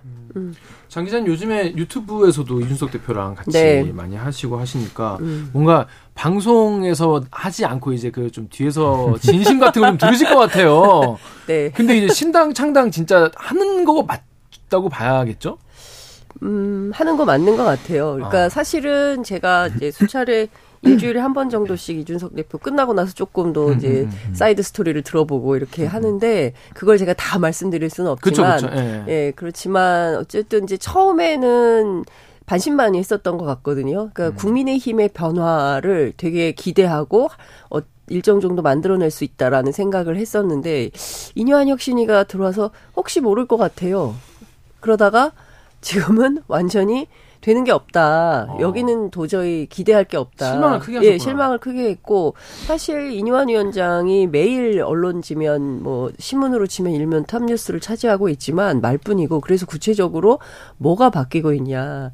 그래서 윤핵관들이 화답이 있냐. 음. 영남 중진들이 뭐 물러나고 있냐 그거 아니지 않냐 그러면 결국에는 이제 빈수레에 불과하기 때문에 본인은 본인의 길을 나갈 수밖에 없다 그리고 상당히 가치지향적으로 바뀌는 분위기인 것 같습니다. 가치 지향적이라. 네, 그러니까 어 이제 그동안 이제 보수 정당이라는 것이 기득권 그 다음에 부자 뭐 이런 이미지가 있었는데 이제 그런 방식보다는 조금 더 좀 그 뭐랄까 지형을 좀 넓혀가지고 앞서 이제 인터뷰에서도 얘기하던데 뭐 기후 문제라든가 뭐 저출생의 문제라든가 이렇게 여러 가지 담론들을 좀 미래의 세대가 담보할 수 있는 수준으로 좀 바꿔야 되는 거 아니냐라는 생각도 하는 것 같고요. 그래서 굳이 보수 정당이 아니라 뭐 노회찬의 정의당부터 그다음에 민주당 뭐 여러 가지 부폭을 넓혀서 만나는 것 같기도 하더라고요. 보니까 문재인 정부 청와대 인사들도 만나는 것 같아요. 근데 저는 이준석 대표와 저와의 가진 그 인식의 근본적인 차이가 뭐냐면요. 이제 국민의힘을 저는 고쳤을 수 없다. 그리고 음. 고쳤을 의미조차도 저는 없다라는 인, 저는 이- 인- 입장이고 이준석 대표는 가능성이 남아 있다. 그리고 고쳐 쓰는 게 의미가 음. 있다. 요것은 지금 저랑은 간극이 이제 건널 수 없는 상황인 음. 것이고 또 하나는 저는 지금 신당을 하는 것을 저는 완전히 자발적으로 하거든요. 음. 제가 원해서 하는 겁니다. 근데 이준석 대표는 아직은 제가 볼 때는 국민의힘에서 기회를 주면 국민의힘으로 남고 기회가 없어질 가능성이 자꾸 이제 더 희박해지기 때문에 그러면 이제 제로가 되면은 반대로 신당이 100%가 돼서 그때 나오겠다 지금 이 얘기거든요. 그래서 저랑은 이런 현실을 지금 인식하고 바라보는 관점이 다른데 아마 그것은 저는 외부 인사 출신으로 당에 들어왔고 이준석 대표는 이 당에 10년 이상 있었던 그 배경과 또 이준석 대표는 바른정당 한번 해봤잖아요. 그렇죠. 그러니까 그 힘듦을 또 알기 때문에 저랑은 당연한 인식적 괴리가 있다라는 거고요.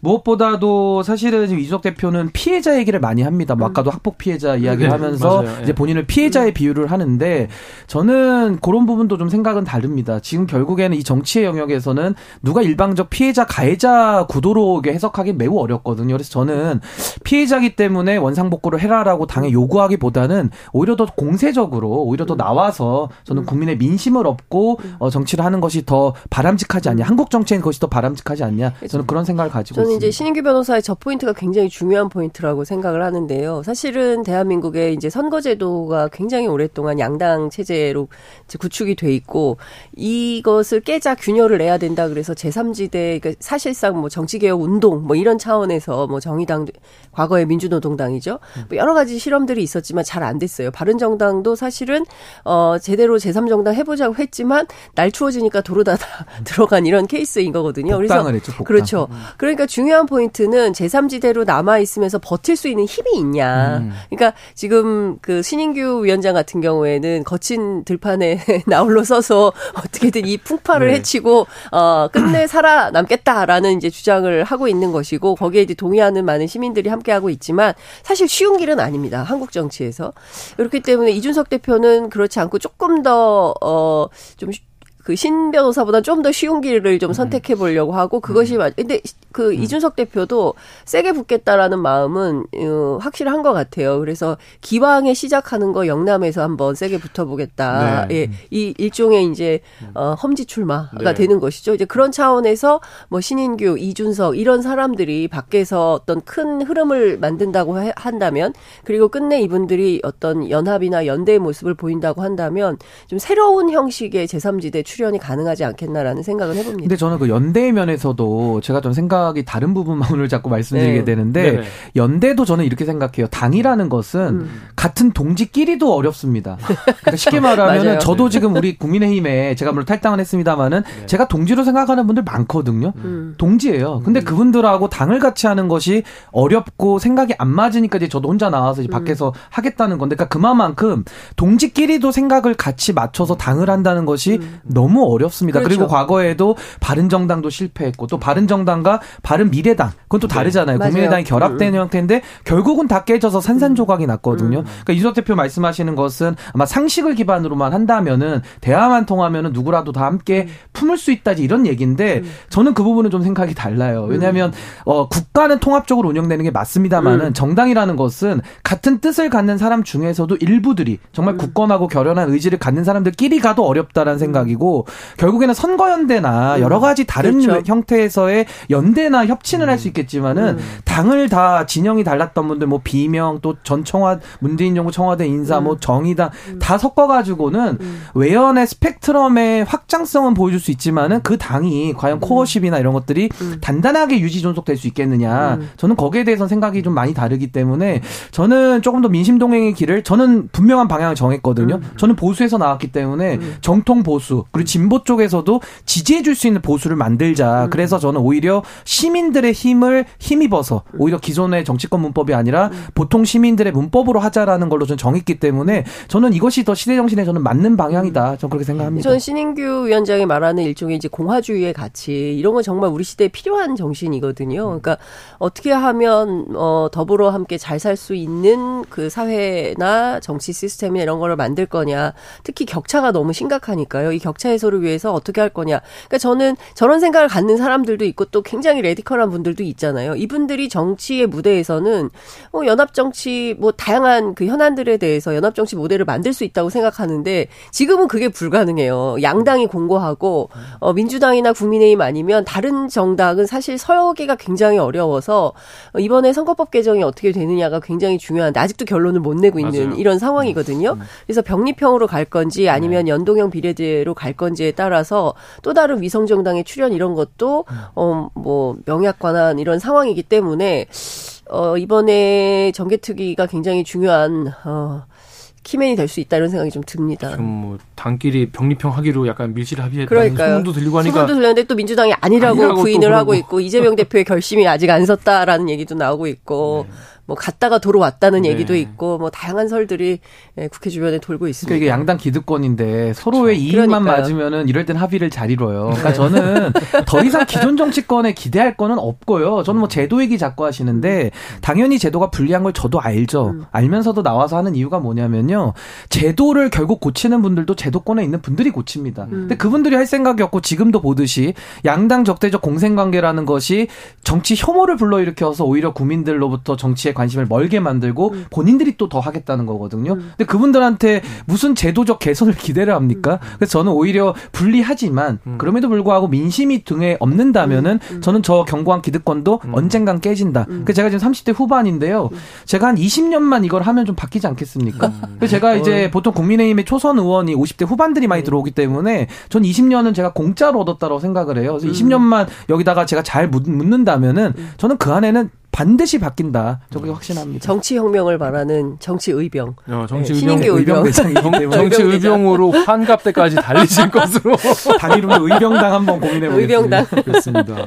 근데 이게 그러면 지금 뭐 이준석 뭐 전 대표랑 소통은 지금 혹시 하고 계시나요? 어 저는 뭐 상식 그러니까 뭐 언제든지 필요하면 전화할 수 있는 이제 서로 음. 그런 사이이긴 한데 저는 이석 대표를 늘 응원하고요. 저는 이석 대표에게도 한국 정치의 근본적 변화를 이룰 수 있는 키맨이라고 봐요. 음. 제가 노력하는 것보다 이준석 대표는 한 10분의 1만 노력해도 더 음. 바꿀 수 있는 게 많거든요. 그래서 저는 정치 변화의 길에 좀 함께 했으면 좋겠고 음. 이준석 대표 행보를 저는 어떤 결정을 하더라도 존중하고 응원할 생각입니다. 그러니까 지금 국민의힘은 그래도 이런 젊은 뭐 새로운 혁명을 시도하려고 하는 젊은 정치인들이 있잖아요. 근데 민주당은 사실 그게 없는 거고 안 보이는 거예요. 그러니까 그런 차원에서 보면 민주당이 오히려 더 지금 분발해야 될 때다 분발해야 된다. 이런 생각이 좀 듭니다. 총선에서 새로운 인재들이 또 네. 나오겠죠. 자, 근데 아까 이준석 전 대표 전화 인터뷰할 음. 때 이거 물어보고 싶었는데 못 물어봤어요. 이게 왜냐면 어 안철수 의원이랑 또 싸웠잖아요. 식당에서. 네, 식당에서. 여기 앞에 예, 복국집. 예, 복집에서 네. 저도 자주 가는 데인데 이 감정의 골이 깊어서 이게 나중에 혹시 뭐 돌아오더라도 안 잘 그것 때문에 이런 것도 문제가 될 것 같고 이거 가지고 또 뭐랄까 당이나 어떤 기- 정치인 개인의 이미지도 좀 깎, 많이 깎이는 것 같아요. 근데 제가 이렇게 보면 그 이준석 전 대표하고 안철수 의원은 잘 맞는 캐릭터는 아닌 것 같아요. 스타일이나 이런 정치하는 거나 이렇게 보면 누가 봐도 그래. 약간 네. 톰과 제리 어. 이제 그런 느낌이 좀 나는데 어 안철수 의원 같은 경우는 이준석 전 대표한테 네. 약간 음 너는 나에게 모멸감을 주었어. 그렇죠. 뭐 이런 뭐 건강 얘기하고 뭐 음. 이제 이런 것에 대해서 굉장히 불쾌감을 느끼고 있고 그의 네. 태도나 이런 걸 볼 때 강서보궐 선거 끝난 다음에 누가 보더라도 이것은 이준 석 전 대표의 책임이 아님에도 불구하고 안철수의 혁신, 이준석 제명 뭐 이렇게 나온 거 아니겠습니까? 네. 근데 이런 걸 보면서 어 이준석 전 대표는 아 왜 나한테 그래요? 음, 제가 뭘 잘못했다. 딴 데 가서 따지세요. 이제 이런 주장을 하면서 서로 갈등이 막 이제 있다가 마침내 식당에서 이게 터진 거죠. 예, 옆에 어세 팀이 있었대요. 뭐 안철수 대표도 그날 기자들하고 밥 네. 먹고 이준석 전 대표도 기자들하고 밥 먹고 네. 그리고 서범수 의원인가요? 그분도 아. 이제 기자들하고 밥 먹고 있었는데 서범수 의원이 제일 힘들었을 것 같아요. 중간에서 중간에서 야 이거 일어날 수도 없고 앉을 수도 있고 어떻게 해야 되냐. 좌불안석이네요. 좌불안석 뭐 이런 건데 네. 근데 저는 여기에 대해서 논평하기가 조금 그런 게 이게 참 여러 가지 저는 이 사안만 놓고도 방송에서 많이 소비되잖아요. 네. 참 안타까운 게 뭐냐면은 일단 그 식당은 좀 리모델링을 좀 잘 하셔가지고 방음을 좀 해주셨으면 좋겠다는 아, 생각이 들고. 그러니까요. 무엇보다도 사실 이 싸가지론이나 태도론이라는 것이 저도 불편한 게 있습니다. 결국 젊은 정치인들 입장에서는 뭘 문제 제기만 하면 너 싸가지 없다, 너 태도가 나쁘다, 태도가 불량하다 이러니까 대화가 안 되거든요. 마치 우리가 싸움에서도 너 주민등록증 내놔봐라. 이거랑 비슷한 살이야? 뭐 거예요. 몇 살이야? 그래서 저는 이준석 대표가 지적하는 태도론과 싸가지론을 100%로 치환해버리는 저는 그 논쟁에는 저도 거부하고 반대하는데 음. 문제는 싸가지론과 태도론도 정치의 저는 일부고 명백한 부분이라고 생각을 해요. 음. 그러니까 이걸 또 빼놓고 얘기할 수는 없습니다. 형식이 내용을 또 담기 때문에 음. 말을 하더라도 같은 말을 해도 상대방을 배려하고 존중하면서 말하는 게 저는 매우 중요하다라고 저는 아, 생각을 그럼요. 하거든요. 그러니까 톤앤 매너라고도 음. 하죠. 그래서 네. 이 부분은 조금 더 싸가지론을 부분으로서 이해하는 부분도 좀 필요하다고 보는데 결국에 안철수 의원은 대선 후보를 몇 번 지냈던 그렇죠. 국가적인 지도자의 급에 있는 위- 인사고요. 이준석 대표는 당의 대표, 그것도 여당 대표까지 지냈던 의전설 7입니다. 그래서 저는 이런 두 지도자 급에 있는 분들이 본인들의 사감이 사감을 가지고 지금 이러고 있는 거거든요.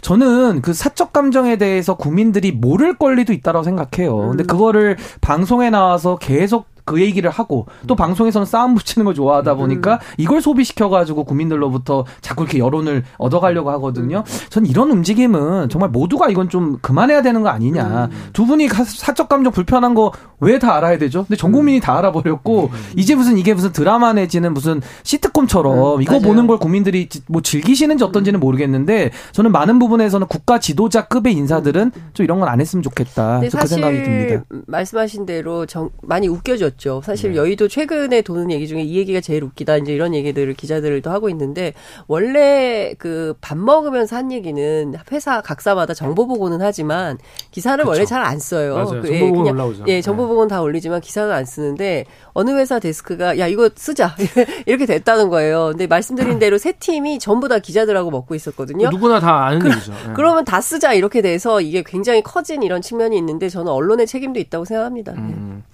사실 기자들은 그렇게 듣는 얘기가 사실 굉장히 많, 너무 많아요. 너무 많죠. 예, 너무 많아요. 그냥 네. 사실 웃고 넘어가거나 네. 정말 그 카톡 이거를 정보 보고 올리면 나중에 그게 이제 찌라시라는 형태로 그렇죠. 나에게 다시 돌아오기도 하고 밭글, 어, 이거 내가 한 얘기인데. 내가 그런 일 기자들은 그런 일이 누구나 종종 있는데 있죠. 이게 정식 기사화가 돼. 그러니까 이 얘기를 지금 이 정통 우리 그러니까, 시사 프로 최강 예. 시사에서도 또 죄송합니다. 되다 보니까 국민의 아, 방송. 예, 국민들께서 예, 네.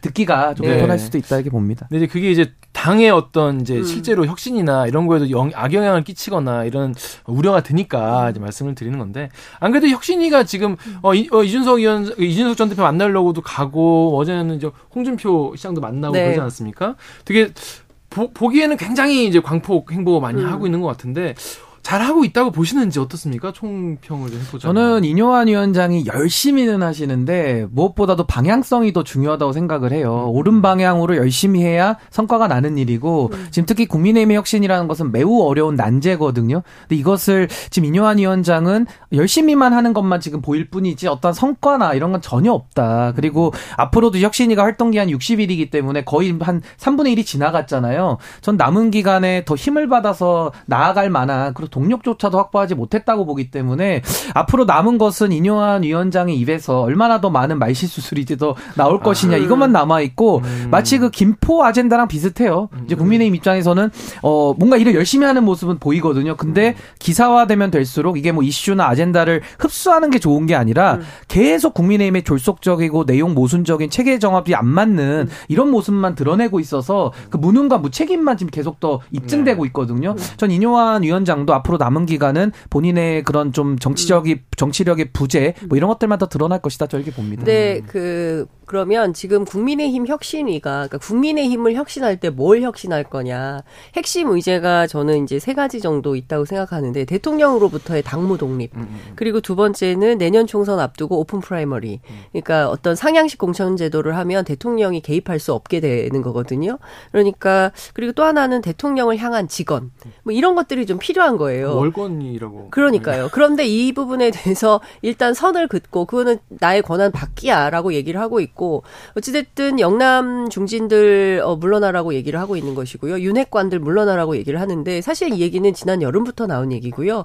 이게 사실 대통령이 이제 윤핵관들 뭐 불러놓고 밥 먹으면서 당신들부터 헌신해야 되는 거 아니냐 뭐 이런 얘기가 있었고 그 자리에서 뭐 하겠습니다 한 분들도 있었지만 대답 안 한 사람도 있고 뭐 고민해 보겠다 이런 정도 얘기한 사람들도 있었다는 게 또 돌고 있거든요. 그러니까 큰 틀에서 보자면 인유한 혁 신이가 다 청소를 해놓고 그 다음에 이철규 인재 영입위원장이 새로 다 뭐 윤핵관이나 아니면 검사 출신이나 이런 사람들을 쭉 꽂으면 그럼 결과적으로 이게 혁신인가? 원래 하려고 했던 그 민주정당의 질서를 파괴했던 과거에 이제 이준석 대표가 물러나는 과정을 볼 때 이런 게 옳은 것이냐에 대한 의문보를 계속 찍고 있고 그 점에 대해서 지난 강서 보궐선거에서 국민 들이 심판한 거 아닙니까? 그렇게 하지 말라고. 근데 그 부분에 대한 내용은 하나도 없는 거예요. 그리고 주변 만들면서 뭐 계속 일면 신문은 만들고 재밌잖아요. 홍준표 시장이 또 나와가지고 뭐 듣보잡들 뭐 얘기하면서 뭐 애들 뭐 이런 표현을 쓰면서 뭐 세게 얘기를 하지 않습니까?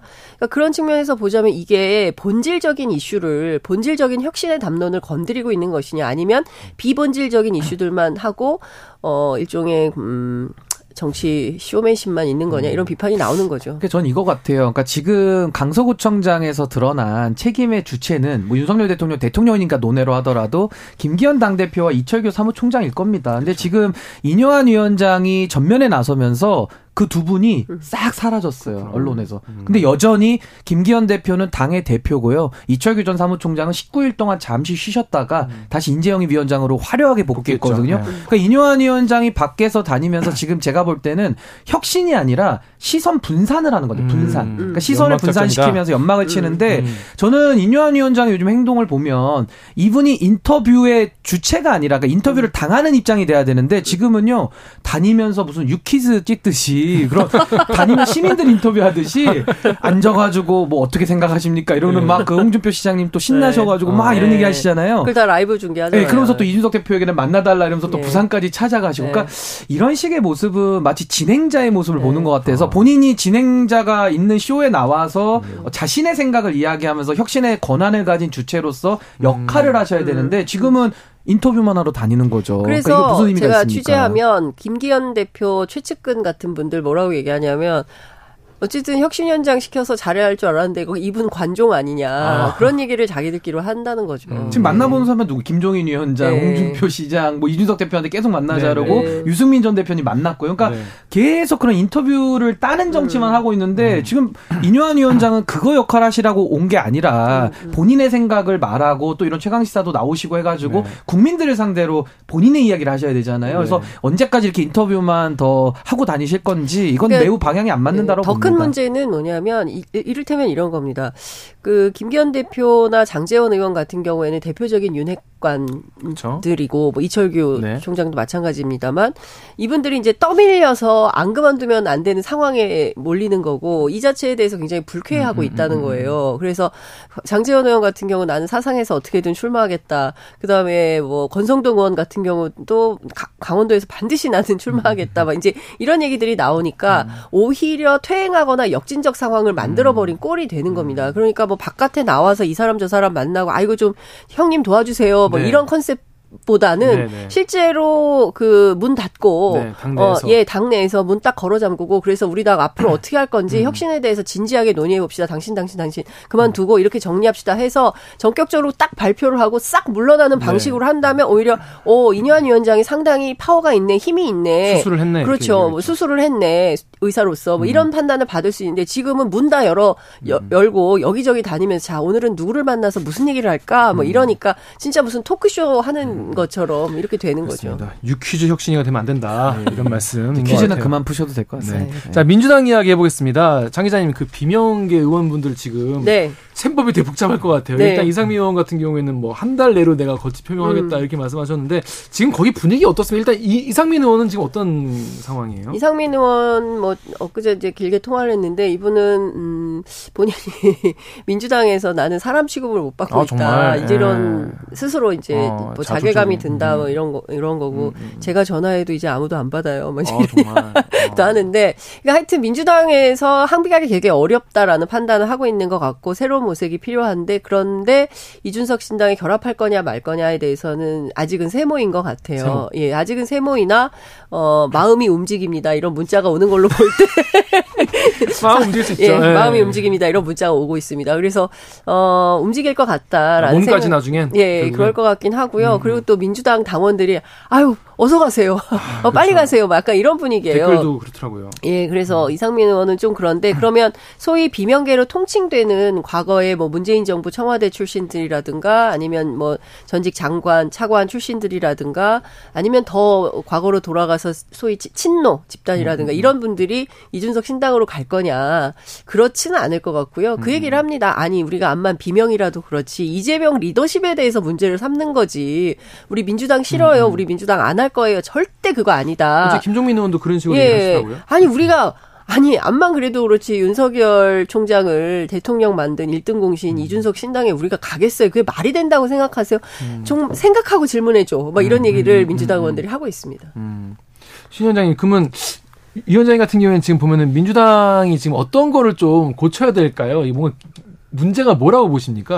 일단 뭐 근본부터 짚자면은 민주당은 네. 180석을 가지고 그동안에 국민들한테 칭찬받을 일을 많이 못했죠. 아, 그러니까 쉽게. 말해서 힘을 가지고 근육 자랑을 좀 한다라거나 뭐 지금도 이제 남은 근육을 좀 더 쓰고 네. 있는 모양인데 내지는 뭐 단식 내지는 장애투쟁. 그러니까 의석이 적은 사람들이 하는 방법을 아직도 쓰고 있고요. 음, 네. 또 태도의 면에서는 여전히 아직도 여당 같아 보이는 어. 저런 좀 배가 불러 보이는 모습들이 어. 국민들 보시기에는 좀 답답하시다. 그리고 윤석열 정부에 대해서 결국 견제를 잘 못하는 거고요. 그러니까 반성과 성찰이 없이 힘만 가지다 보니까 국민들 보시기에는 어 잘 못하네. 그러니까 오히려 국민의힘이 너무 못하는데도 국민의힘보다 더 가끔 지지율이 안 나올 때도 있는지 이런 지경이거든요. 그래서 저는 민주당도 마찬가지입니다. 국민의힘도 산업화 이후에 시대 정신을 못 만들고 있고요. 민주당도 민주화 이후에 시대 정신이 없어요. 그러니까 당내에서 뭐 아젠다를 넓히는 것도 필요하지만은 본인들이 어떤 시대 정신으로 다음 미래를 열겠다라는 비전이 있어야 그 안에서 대안도 만들고 경쟁하고 설 설사 여당이 안을 못 만들어 오면은 아, 야당이 안을 만들어서라도 운동장을 만들어서 더 뛰게 만들어야 되는데 지금 그럴 능력을 상실했다. 음. 그리고 지금 뭐